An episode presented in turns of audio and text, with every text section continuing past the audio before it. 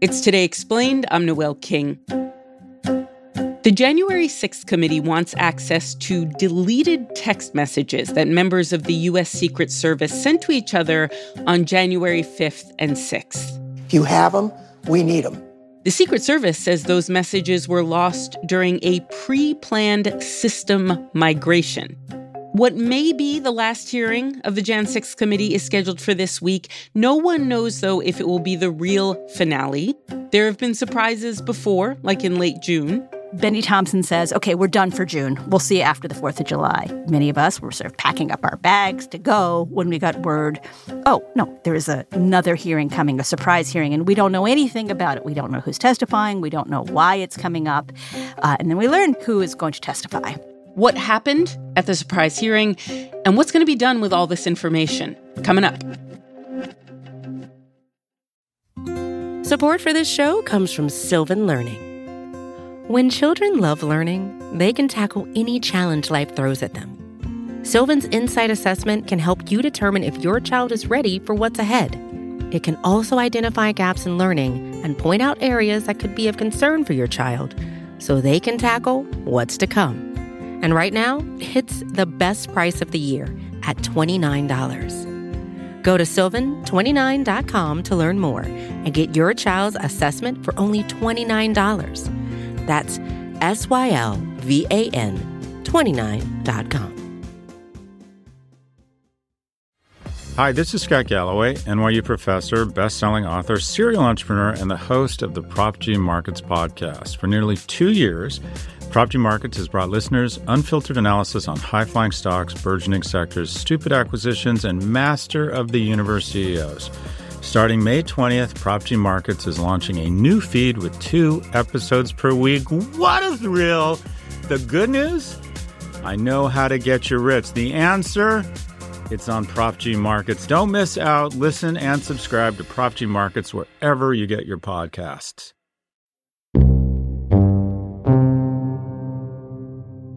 Today Explained, we're back. Andrea Bernstein, co-host of the podcast Will Be Wild, about the attack on the Capitol, and author of the book American Oligarchs, The Kushners, the Trumps, and the Marriage of Money and Power. Benny Thompson makes that announcement, and the surprise witness was 26-year-old Cassidy Hutchinson. And there seems to be broad agreement that this is a huge moment, a watershed moment in these hearings. She was, you know, a young person in the White House, but because of the way the White House is organized, she was in the room with all of these immensely powerful people. And, you know, it's also someone who had gained their trust. And they said many things to her. You know, she was texting with people. She was speaking to people. She had a direct relationship with the former president. And, you know, it was this extraordinary moment when this 26-year-old woman comes out and just answers questions. But thanks to the courage of certain individuals, the truth won't be buried. The American people won't be left in the dark. Our witness today, Ms. Cassidy Hutchinson, has embodied that courage. And, you know, what had happened with her, interestingly, was that she'd been supplied a lawyer by the Trump team. She became increasingly uncomfortable with that lawyer and switched attorneys to a man named Jody Hunt. After she hires him, she calls up the committee and she says, I have more to say. They take a 4th deposition and they realize that they need to get her out in the public right away, both to lock in her testimony and also because they begin to hear that she's being intimidated by people close to the former president, and they don't want anything to change. So that's when they spring this testimony on us, and it is dramatic. Not only because she's describing all of these interactions with the former president, but because she's telling us things that we just didn't know. For example, that he wanted so badly to go to the Capitol that he had a confrontation with his security team after the infamous speech at the Ellipse. The president said something to the effect of, I'm the effing president, take me up to the Capitol now. To which Bobby responded, sir, we have to go back to the West Wing. The president reached up towards the front of the vehicle to grab at the steering wheel. Mr. Engle grabbed his arm, said, "Sir, you need to take your hand off the steering wheel. We're going back to the West Wing. We're not going to the Capitol." Mr. Trump then used his free hand to lunge towards Bobby Engle. And when Mr. Renato had recounted this story to me, he had motioned towards his clavicles. He was aware that the crowd was armed. And knowing that, knowing the kinds of weapons they had, pepper spray, spears attached to the end of flagpoles, body armor, directed them to go to the Capitol. That was extraordinary evidence, and that was just one part of the testimony that she delivered to the committee that was so revealing. That was one part. What else about her testimony stood out to you? Well, I think that, you know, she sort of starts out by talking about interaction she has with Rudy Giuliani, the former attorney for the former president. And it's on January 2nd, and she's walking him out to the parking lot, and he says to her, "Cass, are you excited for the 6th? It's going to be a great day. We're going to the Capitol. It's going to be great. The president's going to be there. He's going to look powerful. He's going to be with the members. He's going to be with the senators."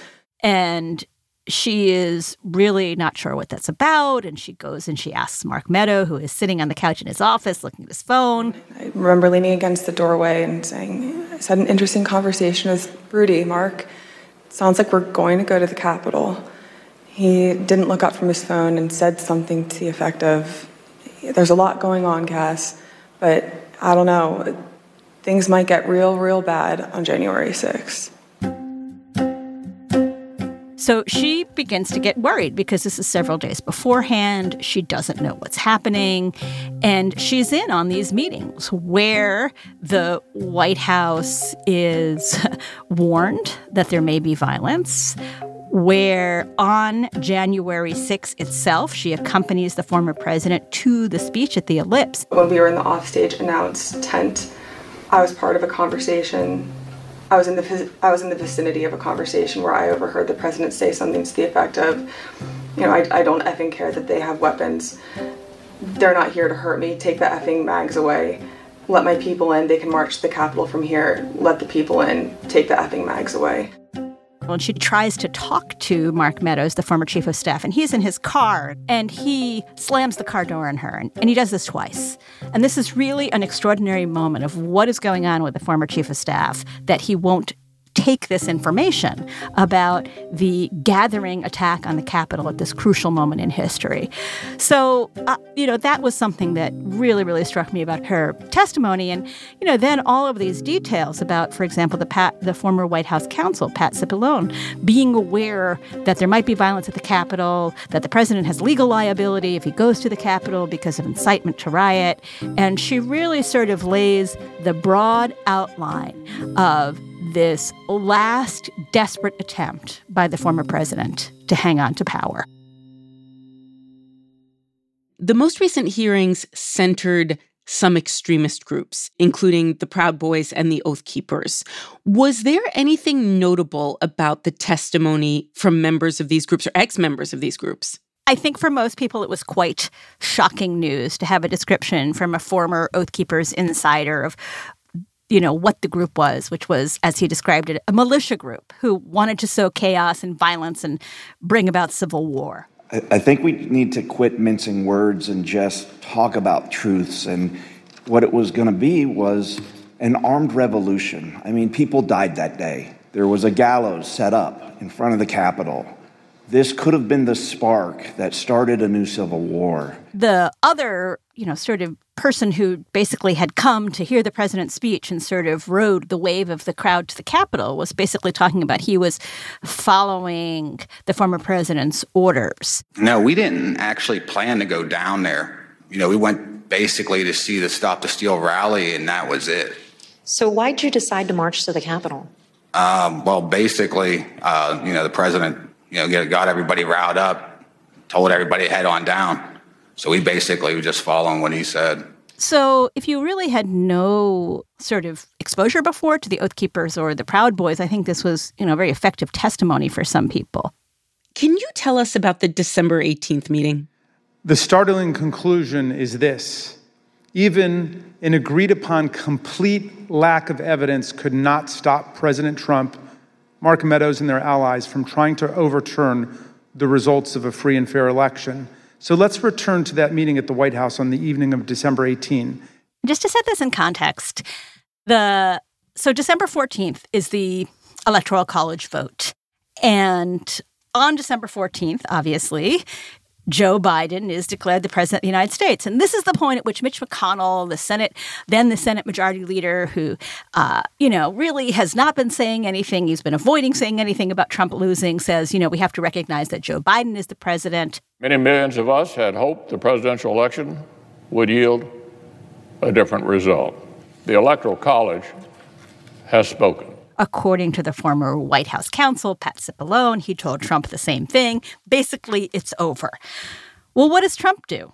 For Trump, it's not over. So he doesn't like the fact that his attorney general, his new acting attorney general, his White House counsel, his other lawyers, even people on his campaign are telling him he lost. So he takes a meeting with this fringe group, and they go to the White House and they present this really extraordinary plan. And, credit to the New York Times and others who had reported on this meeting in real time. But who is there? Sidney Powell, a lawyer who has espoused conspiracy theories so fringy that her own lawyer has disavowed them in court records.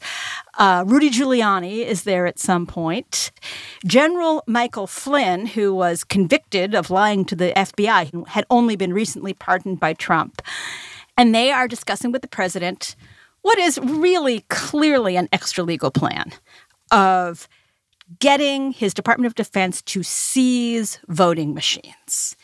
And Pat Cipollone is telling the president, this is a terrible idea. And he is annoyed in his deposition with the committee when they say, well, why did you think that was a terrible idea? I don't understand why I would even have to tell you why that's a bad idea. It's a terrible idea. That is the wee hours after midnight on December 18th, so early the morning of December 19th. At 1:42 a.m., the president sends out this infamous message, which starts with a restatement of the big lie that it was, as he said, statistically impossible for him to have lost. And then he says, big protest in Washington, D.C., January 6th. Be there. Will be wild. What we don't know as we go into the final hearing of the committee is whether the idea of a large rally of summoning a mob to Washington was discussed and that unhinged meeting. And that's one of the big questions that I have. Was this something that General Michael Flynn and Sidney Powell were saying he should do? Or was this something that he came up with on his own? Mm. But what happens, and I think is what a very underplayed aspect of hearing number 7 is, according to an employee of Twitter, who we don't know who it is because that person's voice was disguised, he said, what really scared me was that the president was now speaking directly to extremist groups. And we know from what happened that people like Alex Jones, the Oath Keepers, the Proud Boys immediately get together and they start talking about working together, deploying people to Washington. There was actually an encrypted chat group with Roger Stone, sort of the, devil who's been on Trump's shoulder since the 1980s, advising him on how to get around things, for lack of a better way of describing it. So this is someone who's very close to the president, who he's in phone contact with, who Cassidy Hutchinson, in fact, testified that Trump wanted Mark Meadows to speak to Roger Stone on the evening before the rally. He is in a chat group with the leaders of these extremist groups who are basically saying, come to Washington, come armed. January 6th is going to be a big day where we are going to change the course of history.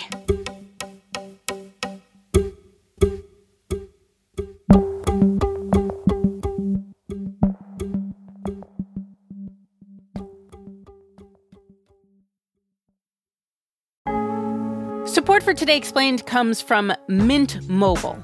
Big improvements can make your past behavior look absolutely wild, says Mint Mobile, targeting all of us personally. And Mint Mobile wants to do that with your phone bill. Mint Mobile offers wireless plans for $15 a month when you purchase a 3-month plan.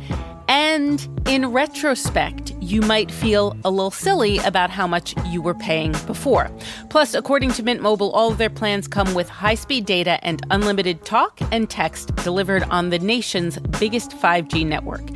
You can get this new customer offer and your 3-month unlimited wireless plan for just $15 a month by going to mintmobile.com/explained. That's mintmobile.com/explained. You can cut your wireless bill to $15 a month at mintmobile.com/explained. $45 upfront payment required. Do the math. That's equivalent to $15 a month. This is for new customers on their first 3-month plan only. Speeds are slower above 40 gigabytes on this unlimited plan. And additional taxes, fees, and restrictions do apply. See Mint Mobile for those details.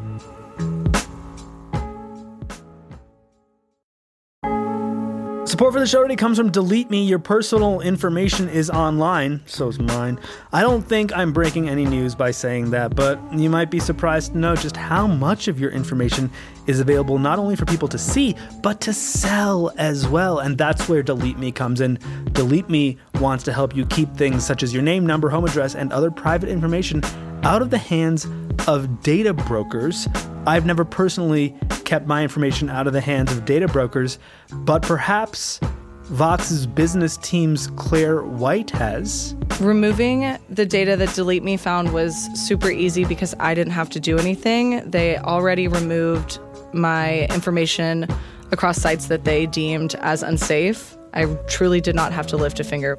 You can take control of your data and keep your private life private by signing up for Delete Me now at a special discount for our listeners.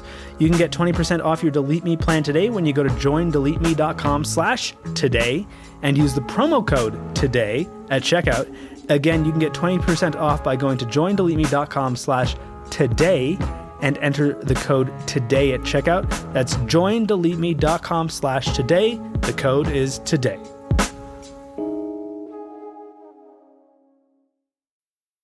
Every one of these elements of the planning for January 6th is an independently serious matter.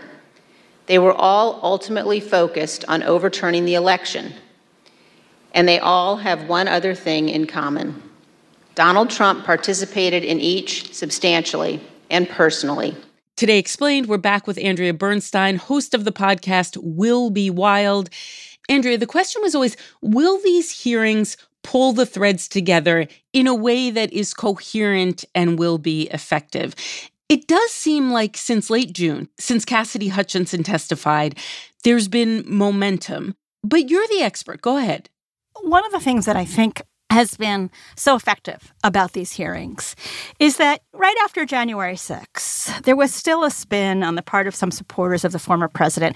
Look, this was a protest rally that got out of hand, and there was no intent for the president to launch a violent attack on law enforcement. And, you know, had the law enforcement people not been there, potentially on members of Congress. I mean, we know from videotape that members of Congress were seconds away. Mike Pence was, sort of 40 paces away from the mob that was saying, hang Mike Pence, and that had erected a gallows outside the Capitol. So there was a sense of, well, maybe, he didn't know what he was unleashing or what he was trying to do. But one of the things that these hearings have done is almost made that question irrelevant because we know how hard he worked to subvert the lawful transfer of power. We know from some of this very dramatic testimony by the top officials at the Justice Department right before January 6th, that he had tried to install someone at the Department of Justice who was going to tell state legislatures to not send up their slates of electors to Washington. He said, so suppose I do this. So suppose I replace him, Jeff Rosen, with him, Jeff Clark. What would you do? And I said, Mr. President, I would resign immediately. I'm not working 1 minute for this guy. And then I said, and we're not the only ones. No one cares if we resign. If Steve and I go, that's fine. It doesn't matter. But I'm telling you what's going to happen. You're going to lose your entire department leadership. We know that he tried to influence the Secretary of State in Georgia to recount the votes. We know that he was pressuring state legislatures all around the country directly, and that he was putting extraordinary amounts of pressure on his vice president, including a meeting that his own daughter described as heated in the White House. The conversation was pretty heated. Where, according to the top aide to Ivanka Trump, who was senior White House advisor at the time, where he called Mike Pence the P word. This was 11:20 on the morning of January 6th, so less than 2 hours before the vote count. He was screaming at Mike Pence that he had to not go ahead and certify the votes. So we know that he was trying up to the last minute to block the transfer of power. We know that he directed a violent mob that he knew was armed to the Capitol. So at this point, it's sort of, well, does it matter if he picked up the phone and called someone in the Oath Keepers or called a cutout to get them to stir up the crowd? We know he was communicating with extremists in a language that he often deployed, and we know that they responded. And as Representative Cheney said in the seventh hearing, he's a 76-year-old man responsible for his actions. He is not an impressionable child. As our investigation has shown, Donald Trump had access to more detailed and specific information showing that the election was not actually stolen than almost any other American. So it's almost irrelevant exactly what Trump said, because we know he said to a violent mob, march up to the Capitol. So what I do think these hearings have done is shifted our frame of reference. So it is crystal clear that Trump did not want to leave office, that he wanted to block the transfer of power, and that he did so after being advised over and over again by his campaign team, by his government officials, that he had no basis for doing so. And that is an extraordinary thing. Okay, let's talk about what happens next. What is the January 6th committee building toward? What are they going to do with all this information?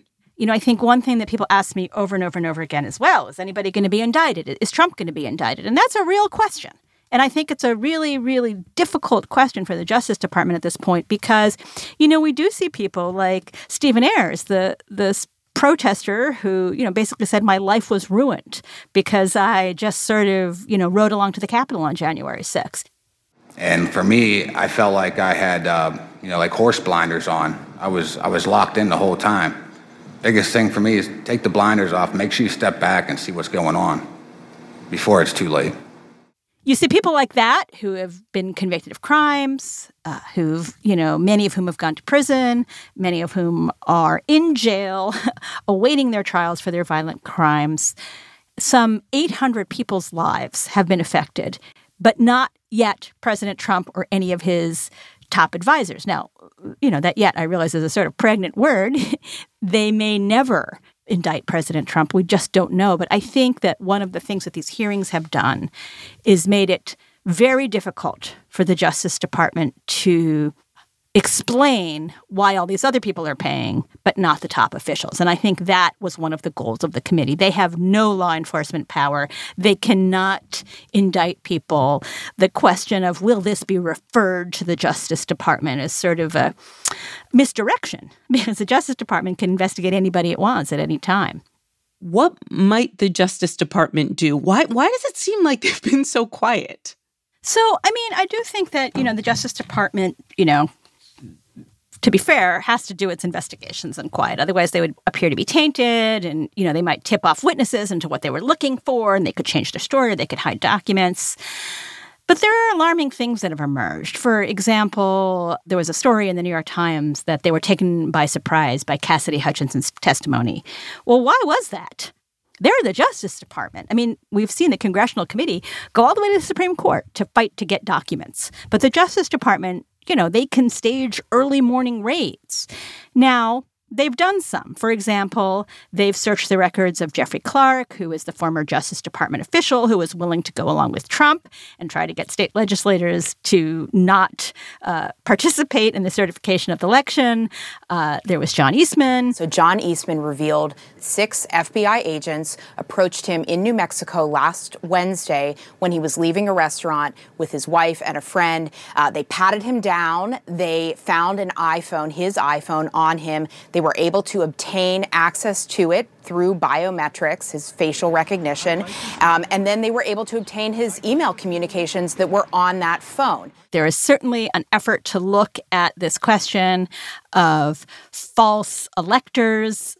Representative Benny Thompson said in a press availability with reporters after the seventh hearing that the Justice Department had been talking to them about this fake elector scheme.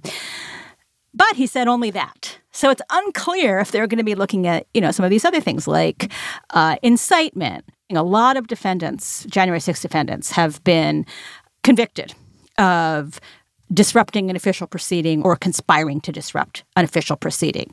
So that is a sort of easier charge to make out than seditious conspiracy or something else. I think what they're wrestling with, and I don't disagree with them, is that in a democracy, there is a danger if somebody takes office and then indicts their political opponent. That is exactly the kind of system that the U.S. prior to 2016 went around the world trying to stop, because it does undermine confidence in the rule of law. On the other side, when you have this extraordinary, unprecedented situation, when you know that a former president tried to use his government, tried to use his bully pulpit to overturn the peaceful transfer of power, and when none of that worked, said to a mob he knew was highly armed, go to the Capitol and fight like hell, it becomes hard to say that is not something that we should do something about. And that is what I think one of the reasons behind these committee hearings is to lay out that whole story so that it becomes clear this is not about political retribution. This is about upholding the rule of law.